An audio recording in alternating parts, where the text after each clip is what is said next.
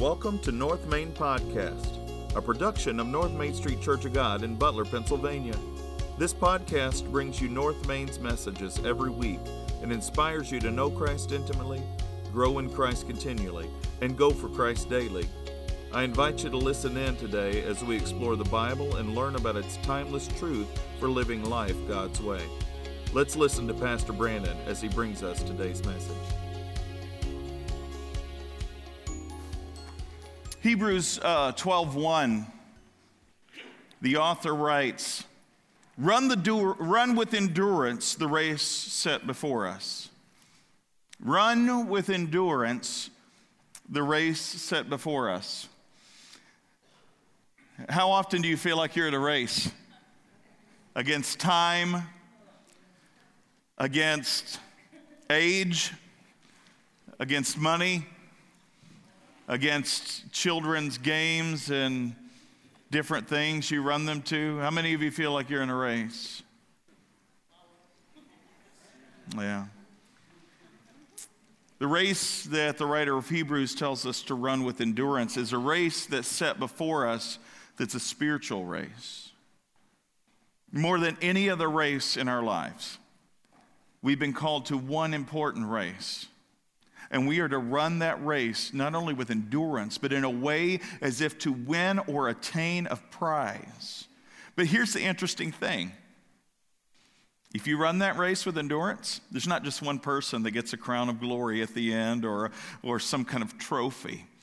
All of us who run this race, this is a race in Christ Jesus, will be victorious. And that's the important thing to remember.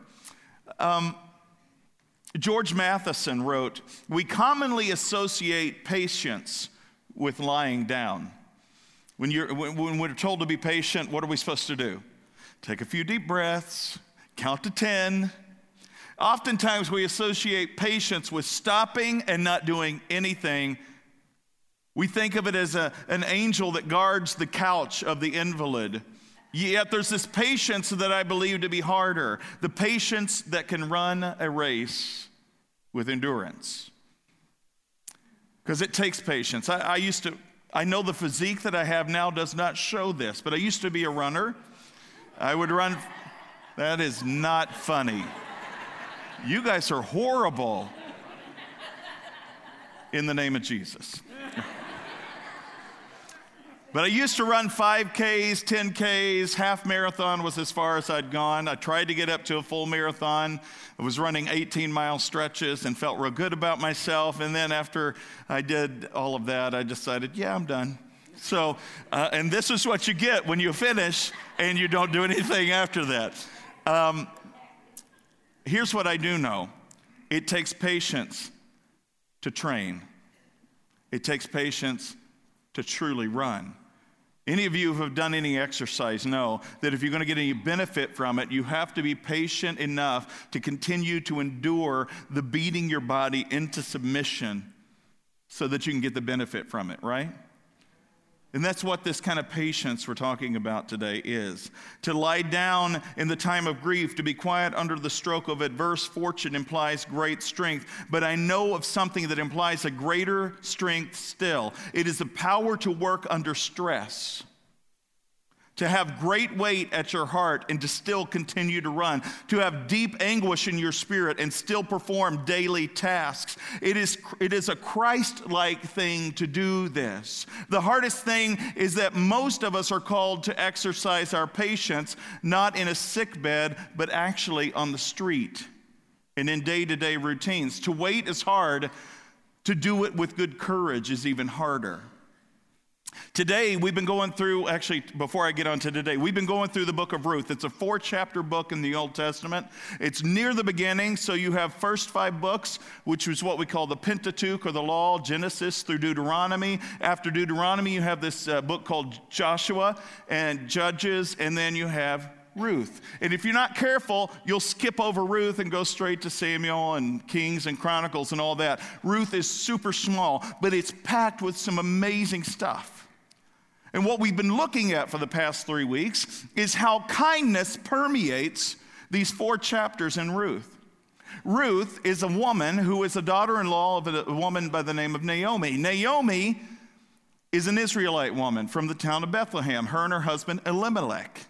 They have two sons, and they, during a time of famine, moved to Moab, which is a country just southeast of where Bethlehem is, below the Dead Sea.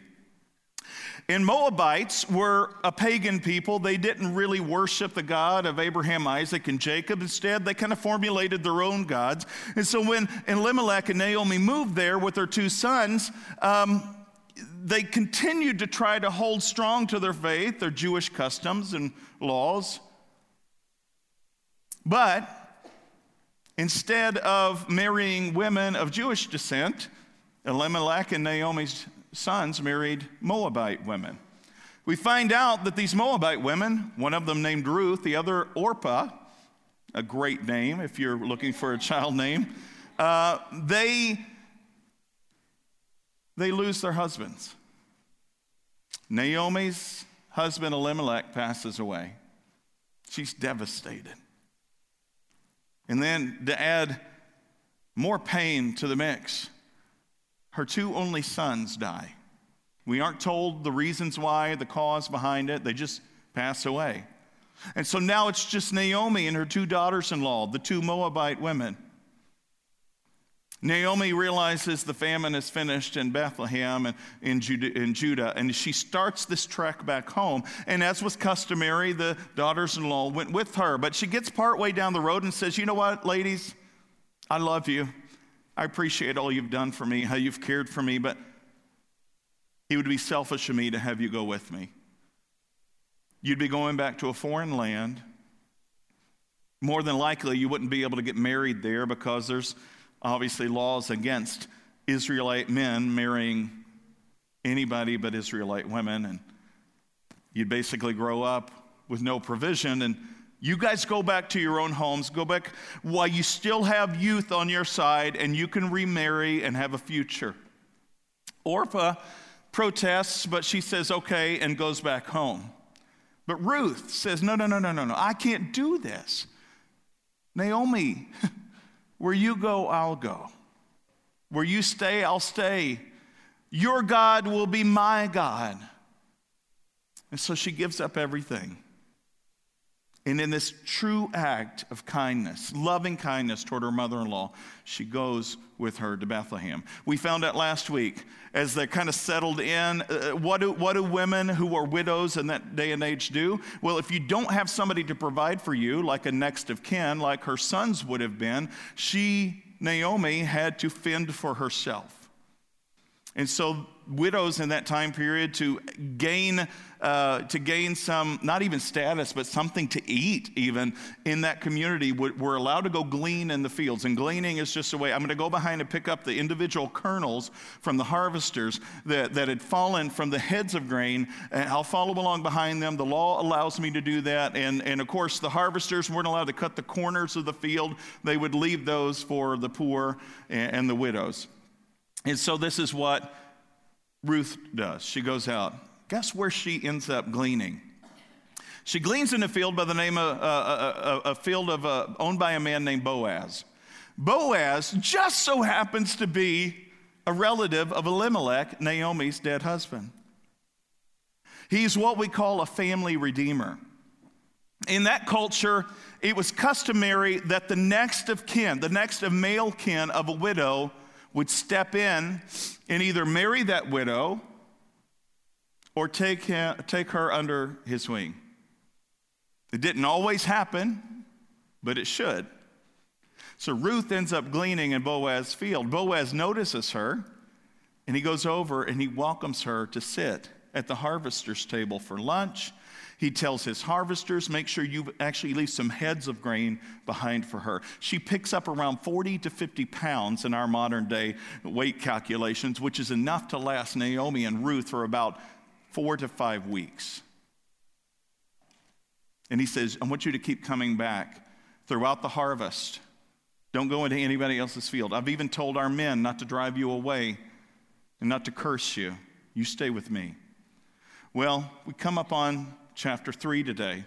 And we talk about how today kindness patiently waits. Because in this chapter, Ruth steps things up a notch, and so does Naomi. They take a great risk, but they have to patiently wait in order for this risk to pay off if it's going to. And in chapter 3, here's where we pick up the story today. One day, Naomi said to Ruth, My daughter, it's time that I find a permanent home for you so that you'll be provided for. Boaz is a close relative of ours, and he's been very kind by letting you gather grain and, uh, uh with, his other, with other young women. Tonight, he will be winnowing barley in the threshing floor. What does it mean to winnow barley in the threshing floor? All right, so they would pick these heads of grain. Have you ever seen a, a, a, wheat field or a field? They're long, tall stalks with a head of grain at the top. So, what they do, they'd harvest them in bundles, set them up in the, in the middle of the fields, and so then they would take those bundles to the winnowing floor and they would unbind them and they would take them and they would beat the heads of the grain until the grain fell out of the heads of the stalks. And then, once they'd done that, they would toss it up on these large sheet or burlap type things when the wind was blowing just right and it would blow the chaff away. The chaff is the, the outer covering of the kernels of grain. So that all that would be left in the sheet, or mostly, would be the heads of grain. And so this is what Boaz is doing. He's going down to the winnowing floor, the thresh, or excuse me, winnowing barley at the threshing floor. This is what he's doing, along with his other harvesters. Now do as I tell you, Naomi says. Take a bath. Sorry, that's funny. I have to tell my kids that sometimes. Take a bath and put on perfume and dress in your nicest clothes. It wasn't customary to take a bath every day in that culture. And some of you say, well, it's not customary today either. And it's, it's not, depending on who you are. But she says, take a bath, put on perfume, and dress in your nicest clothes. Then go to the threshing floor, but don't let Boaz see you until he's finished eating and drinking. Be sure to notice where he lies down, and then go uncover his feet, lie down there, and he will tell you what to do. That sounds weird.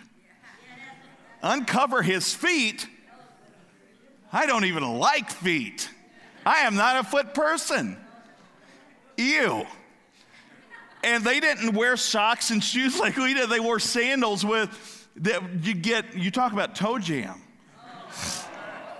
What had he been doing the whole day? Winnow, he's at the winnow, he's winnowing barley at the threshing floor. Imagine what's between them toes. And so he, she says, Go, uncover his feet, and lay down next to them. And then he'll tell you what to do. Now, I'll get to that in a minute. It's a cultural thing that we'll talk about Ruth says this I'll do everything you say. So she went down to the threshing floor that night, followed the instructions of her mother in law. After Boaz had finished eating and drinking and was in good spirits because it was not non alcoholic wine, just in case you're curious. I get that all the time. It was only grape juice. Actually, no. In the biblical times, they would use fermented. We can go there. That's a different sermon for a different topic. And I know some of you are really mad at me right now. So, I'm not advocating going out and drinking, okay? I'm just telling you, he was in good spirits.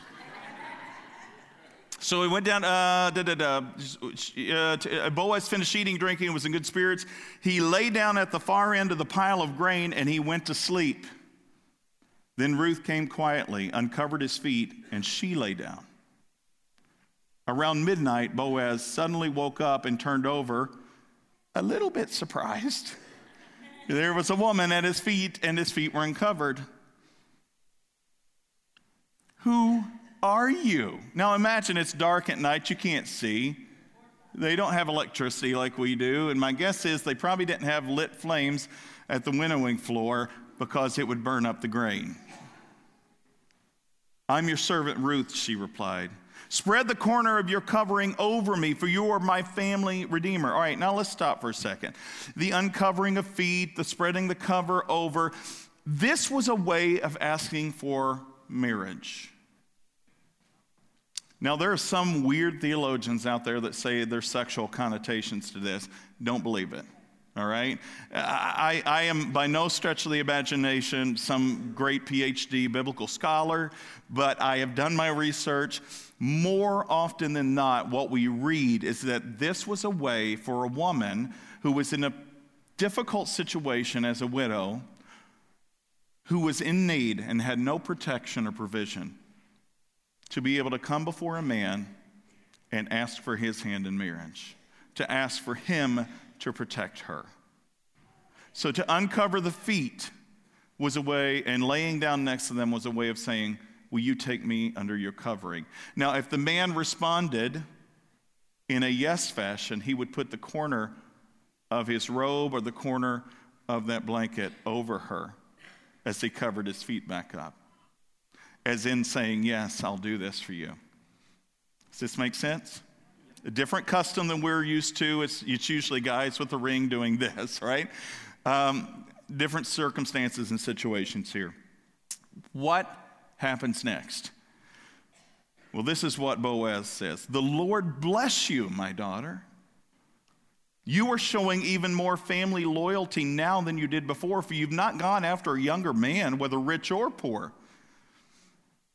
Now, don't worry about a thing, my daughter. I'll do what is necessary. For everyone in town knows that you are a virtuous woman. That should be an indicator that nothing bad happened on the threshing floor that night. You are a virtuous woman, but while it's true that I am one of your family redeemers, there's another man who is more closely related to you than I am, which means there's somebody else that has more jurisdiction over your provision than I do. Okay, does that make sense? In the way the traditions of the Jewish culture were. Stay here tonight, he says, and in the morning I'll go talk to him. If he's willing to redeem you, then great, very well. Let him marry you. But if he's not willing, then as surely as the Lord lives, he's making a vow to her in this moment I will redeem you myself. Now, what just happened in this moment? If he doesn't redeem you, I will. What was Naomi and Ruth's current situation? They were unredeemable at this point. They were called liminal. They were homeless. They didn't have anywhere to go or anybody to provide for them. They had to get out and figure it out on their own. And in that day and age, as a woman without any provision, it was not a good thing. So Ruth lay at Boaz's feet till morning, but she got up before it was light enough for people to recognize her. For Boaz said, No one must know that a woman was here at the threshing floor. She broke a rule. She took a risk. Then Boaz said to her, Bring your, bring your cloak and spread it out. So she had a cloak, which is basically an outer garment that covered her. She spread it out. He measured six scoops, scoops of barley and into the cloak and placed it on her back. Then he returned to the town. When Ruth went back to her mother in law, Naomi asked, What happened, my daughter? Because she's probably been sitting there all night, probably has not slept a wink. What in the world happened? Ruth told Naomi everything Boaz had done for her, and she added, He gave me these six scoops of barley and said, Don't go back to your mother in law empty handed. Not only is he providing for Ruth, but he cares enough to provide for Naomi. Then Naomi said to her, Just be patient, my daughter, until we hear what happens. The man won't rest until he has settled things today. True kindness waits patiently for the right time to act. We tend to be a very impulsive people. We like to act before we think. When a situation comes our way, we start to go into solve it problem mold or, or whatever the case may be. We are reactionary people often. And typically, when we react, we don't always react in positive ways a lot of times we find ourselves in situations and reacting to circumstances in the impulse of the moment, and we find ourselves having to do a little backpedaling or, or fixing what maybe we've broken along the way. Naomi's kindness toward Ruth wasn't in trying to be a match, or wasn't in trying to be a matchmaker, so to speak, but rather in her willingness to try to provide for Ruth's future. Do you see what Naomi's doing here?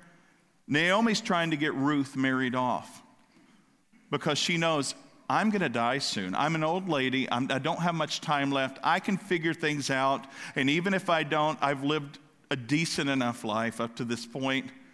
But Ruth, she's got her whole life ahead of her.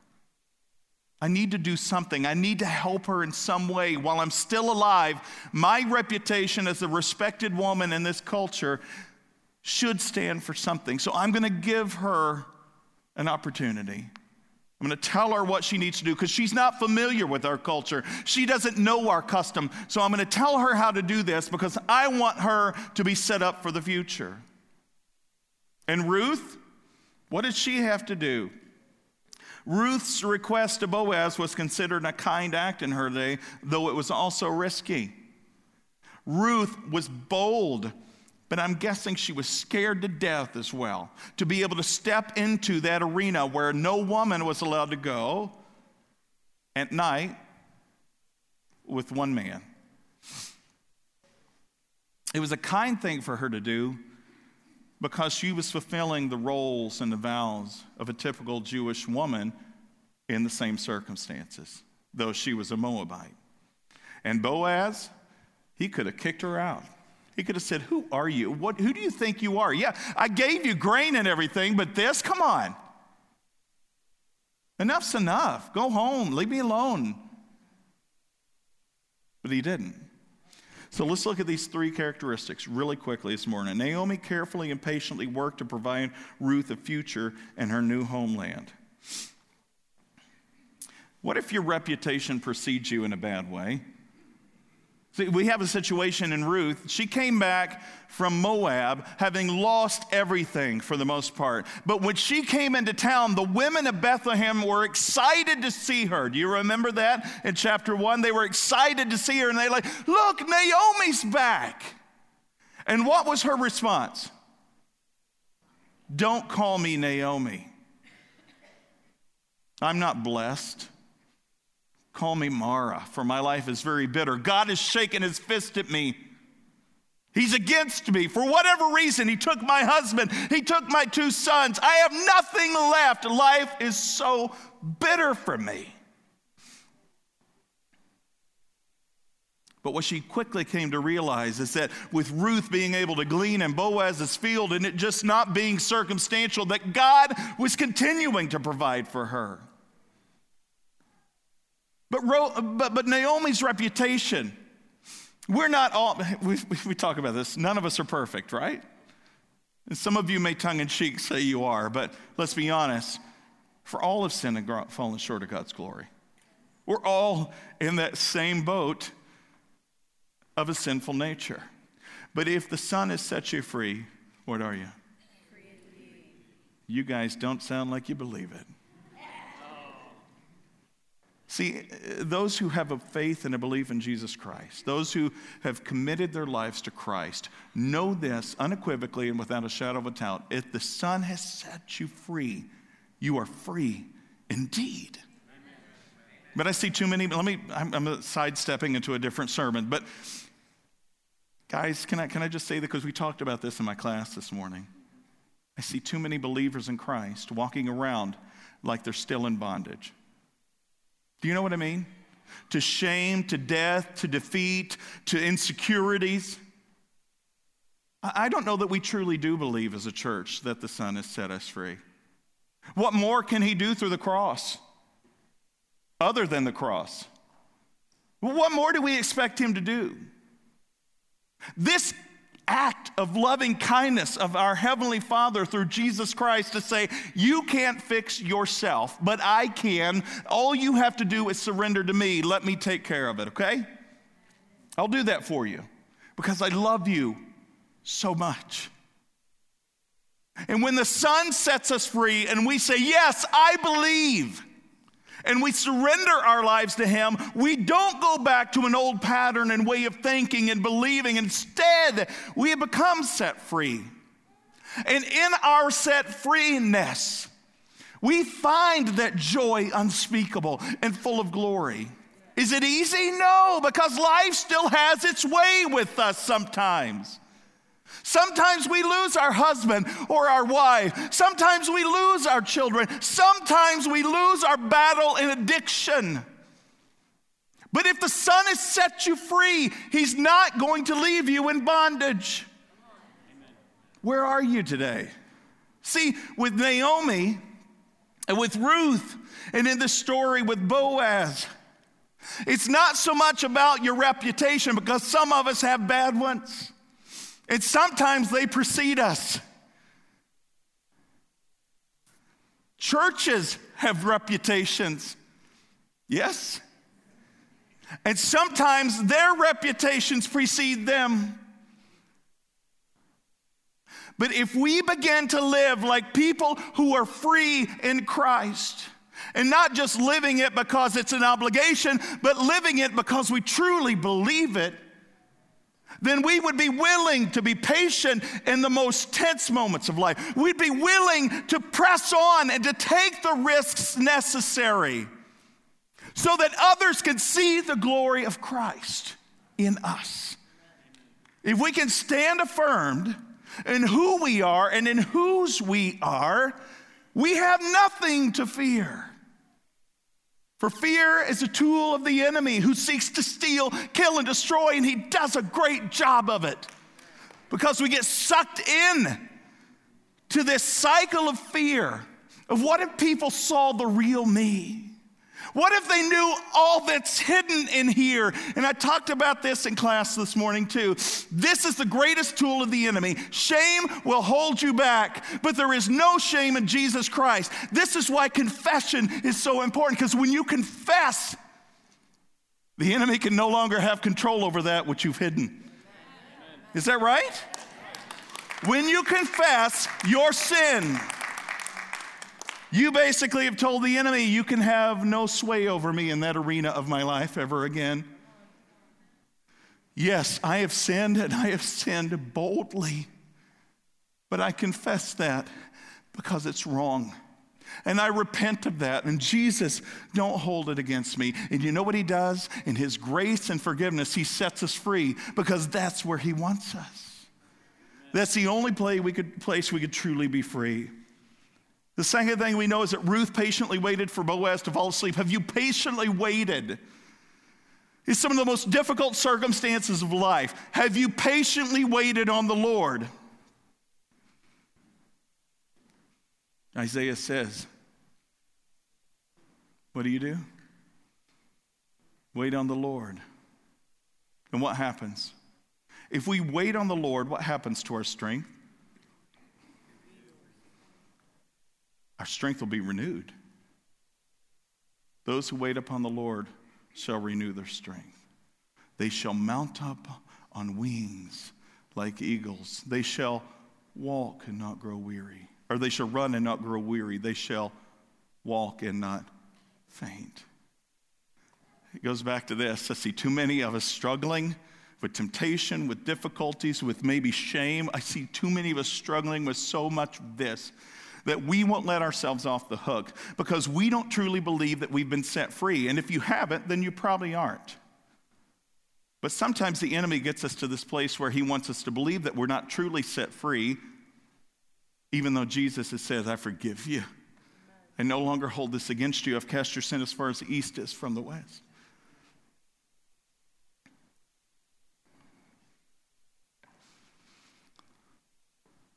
When was the last time you were willing to take a risk for the right things? Oh, we risk the wrong things all the time. That's why the world is in the kind of shape it's in, let's be honest. When was the last time you were willing to take a risk for the right things? When was the last time you were willing to press in beyond your fears? When, what, what does it really take to make a leap of faith in God's direction in your life? To be a disciple of Jesus takes patience and it takes faith. Through God's loving kindness and patience with us, through the course of human history, we have been given the opportunity and another opportunity and another opportunity to receive His Son Jesus as the Lord and Savior of our life. Grace after grace, we have been given to come and to believe and to come to faith in Him. It is by grace through faith. You it is by faith by grace through faith, you have been saved. It's not anything you can do, rather, it's through everything He did through Jesus Christ. Matthew 16, Jesus said to his disciples, If any of you wants to be my follower, what do you have to do? Here's the hard thing you have to turn from your selfish ways. I want to get what I want to get when I want to get it. My culture has told me, and the commercials have told me, and, and the TV shows and everything else has told me that I should be able to get what I want to get when I want to get it. And if I don't have enough money, there are a plethora of ways to get it without even having the pocket change to get it with. If any of you wants to be my follower, you must turn from your selfish ways, take up your cross, and follow me. If you try to hang on to your life, you'll lose it. This is so hard for us to conceive, isn't it? If we hang on to our life, we'll lose it. How many of you try to hang on to, to your life? You know what I mean? No, no, no. I, have got to, I've got to hold on to this. I've got to hold on to that. Uh, my, where do you find your security? Is it in your job, in your family? It is in, in your circle of friends? Is it in, what is your security found in? Because here's the problem if your security is found anywhere other than in Christ Jesus, your security is faulty. And what is a faulty security system on your house? It's no good. Would you, have, would you pay a monthly fee to a security company if you know they only work 50% of the time? Would you? What if we could find 100% full security for our salvation, for our, turn, for our eternity? Because there is one. but, but we don't always believe that. And I'd rather bet, I'd rather bet on the 50% chance rather than the 100% chance. It, it, sounds ludicrous, doesn't it? But I see it as a pastor, and I'm guessing you guys do too. I'm willing to bet on my way rather than God's way. If you hold on to your life, you'll lose it. But if you give up your life for my sake, Jesus says, you'll save it. What do you benefit? If you gain the whole world but lose your soul, is anything worth more than your soul? Finally, Ruth and Naomi patiently waited to hear from Boaz whether or not he would marry Ruth. So, not only did, did Ruth have to wait until Boaz fell asleep to take a rest, to go uncover his feet, he told her, I need you to wait a little bit longer. Can you, have you, have you ever had to wait for something so bad? You knew the answer was coming. Maybe it was a doctor's report or a test. Maybe, maybe it was something. Have you ever waited and you're just like, oh, I can't. Why is it taking so long? You ever done that? Well, I mean, I have. And I hate it. I don't like to wait. I'm an instant gratification kind of guy, if I'm being honest with you. I want to know now. But as I read scripture, how often do you see God giving the answer like that? Hey, Abraham, we talked about this this morning too. Abraham, Genesis 12, verse 1. Hey, Abraham, take all your belongings, your servant, all your, take your family, and head off to a land I'll show you. Okay. I'll uproot right now, not knowing where I'm going. I'll just head off in a general direction. Yep. How will I know when I get there? I'll let you know. What'll I do when I get there? I'll let you know. What's the purpose for the trip? I'll tell you along the way. I'm going to make you into a great nation. Those who bless you will be blessed. Those who curse you will be cursed. You will be a blessing to all the nations. Trust me. Did Abraham get to see the fulfillment of the promise? He got to see one fulfillment of the promise. I will make you into a mighty nation. How many kids did Abraham have, minus Ishmael from the servant lady? How many? Say one more time. That's a mighty nation. Abraham and Sarah had one kid between them.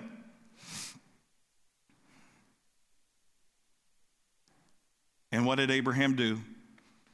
It was counted to him as righteousness because of his faith in God, because he trusted and believed. He wasn't perfectly trusting and believing all the time. You read Genesis 13, and he really blows it with Pharaoh. He's like, Yeah, she's my sister.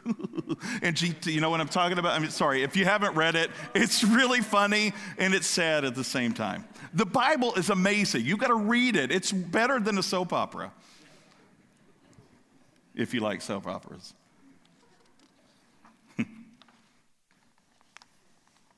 Isaiah again, 40 says this Have you not known? Have you not heard? The Lord is the everlasting God, the creator of the ends of the earth. He does not faint or grow weary. His understanding is unsearchable. What is his understanding? It's, unsearchable. If God's understanding is unsearchable, then why do we get so ticked off at God when things aren't going our way? Because if He knows all the answers to every situation and He re- he decides, I'm not going to answer it this way right now, or I may not answer it this way ever because there's a better answer for you. If his understanding is unsearchable, then why do we think we've got it all figured out and we can just say, Yeah, God, I've got it figured out. I don't need you anymore because you're not doing it my way. He gives power to the faint and strengthens the powerless. Even youths grow faint and are weary. The young will, will fall exhausted. But those who wait for the Lord shall renew their strength. They shall mount up with wings like eagles. They shall run and not be weary, and walk and not faint. See, as we wait patiently on the Lord, that's when we grow. Because if you were always into instant gratification or God always answering things your way right away, you're not going to grow. What does James say in James chapter 1? Consider it pure joy, my friends, when you encounter trials or troubles of many kind. Why? Not because he's a sadist or some kind of masochistic guy. Why? Because it produces endurance. And endurance produces faith. And when faith is fully grown, we become complete, needing nothing. How would you like to need nothing? Seriously, how would you like to need nothing? But unless our endurance is tested, unless our faith is tried, we can't grow. Our root system of faith grows weak. And just like I've seen a tree in my neighbor's yard through the wind and the ice storms over the past few weeks not be able to sustain, when it fell over, it fell over root ball and all. And guess how shallow those roots were? Very shallow, not able to withstand the winds and the ice. Close with this. To those who are always in a hurry, there's some good advice from a 19th century preacher by the name of A.B. Simpson. Listen to what he says. Or listen to what she says. Beloved, have you ever thought that someday you will not have anything to try you or anyone to vex you again? yeah, that's super exciting. There will be no opportunity in heaven to learn or to show the spirit of patience, forbearance, or long suffering if you are to practice these things, it has to be now. Yes, each day affords countless opportunities to learn patience. Let's not waste them. Commenting on our need for this virtue, M.H. Lount says, God's best gifts come slowly. Let me say that again. God's best gifts come slowly. We could not use them if they did not. Many a man and woman called of God to a work in which she or he is pouring out their lives is convinced that the Lord means to bring his efforts to a successful conclusion. Nevertheless, even such a confident worker grows discouraged at times and, the wor- and worries because results do not come as rapidly as they would desire. I'm working, God. I'm working for you. I'm giving my life for you. I believe in you. I'm studying scripture. I'm praying. Where are you? Do you not see what's going on in my life? Do you not hear the struggles that I'm going through when I pray? Are you not aware of what's happening here?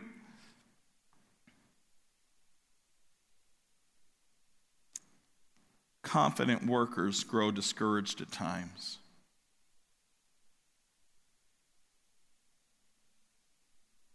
But growth and strength in waiting are a result often greater than the, in the, than the end so impatiently longed for. Let me say that again. Growth and strength in the waiting are results often greater than the end so impatiently longed for. Paul had a time to realize this as he lay in prison. Did you know Paul was in prison, wrote a couple of his letters that we now have as New Testament books? Wrote them from prison. They're filled with joy. Moses must have asked why many times during the delays in Midian in the wilderness. How long was Moses in the wilderness after he left Egypt? 40 years. I'm guessing he must have thought God had forgotten him. This miracle baby who had been found by Pharaoh's daughter drifting down a treacherous Nile and just so happened upon her porch. I knew he knew the story. He grew up with the story.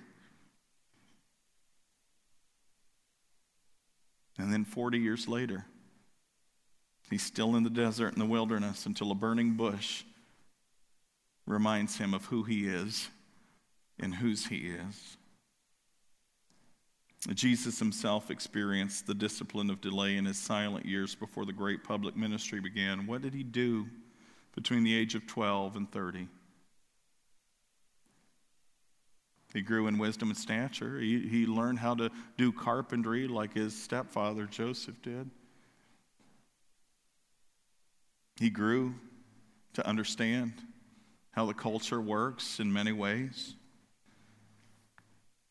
See, God wants us to see results as we work for Him, but His concern is our growth. That's why He often withholds success until we've learned patience the Lord teaches us this needed lesson, though the blessed, uh, through the blessed discipline of delay. And here's what I say at this kindness waits patiently for the Lord to answer and for the Holy Spirit to move. So, how's your level of patience today?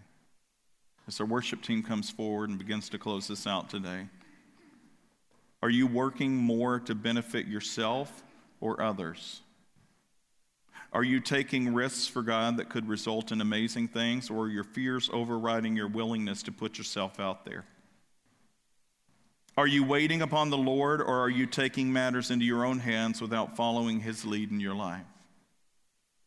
True kindness waits patiently for the right time to act, and it waits upon the Lord until the strength is renewed and until He reveals the opportunity. And true kindness knows that the right time to act is directly related to our relationship with God. So, this morning, as you stand, I want you to consider this. If you are struggling with patience, if you're struggling with faith, if you're struggling with waiting, if you're struggling with not getting the answers you want from God in the time you want it, maybe it's, maybe it's time to press in instead of checking out. Maybe He wants you to grow through this circumstance stronger than you were before you started going through it. Maybe He wants to, to, to bring something amazing out of this experience in your life so that you can come on the other side of it and say, Praise the Lord. Yes, I went through the valley of shadow of the shadow of death, but I didn't fear evil because he was with me, and I've come out on the other side, and the view is beautiful. Yes, I have some scars along the way, but He's faithful. If you need to pray and have someone pray with you this morning to release whatever it is you need to release, to find the hope, the peace, and the faith in this journey that you need to find, you can come to my right, your left. Somebody would be willing to pray with you here. If you need to reckon with God for things that are very private to you right now and you're not ready to share them with anybody else, you can come to my left, or your right. Nobody will bother you over here. But don't leave today without making some decision in transformation through Jesus Christ, who causes you and desires for you to press in rather than to check out. Would you pray with me? Father, again this day, we love you we were created with a purpose, each and every one of us. You love us completely. You've not forgotten us. You pursue us relentlessly at times. Help us to pursue you just as relentlessly, even when the answers are not forthcoming. even when we have to wait. Father, renew our strength, I pray. It's in Jesus' name. Amen. Thanks for joining us this week. Check back next week as we dig deeper and go further in our understanding of God's Word. Make sure to visit us on our website at www.northmaincog.org where you can learn more about us. While you're at it, go ahead and subscribe to our podcast. And if you found value in today's message, we'd appreciate a rating on iTunes. Or if you'd simply tell a friend about the show, that'd be helpful too. If you'd like to donate to the ongoing ministry of North Main, go to www.northmaincog.org and click on the Give tab at the top of the screen. Again, thanks for listening. We look forward to you joining us again next week.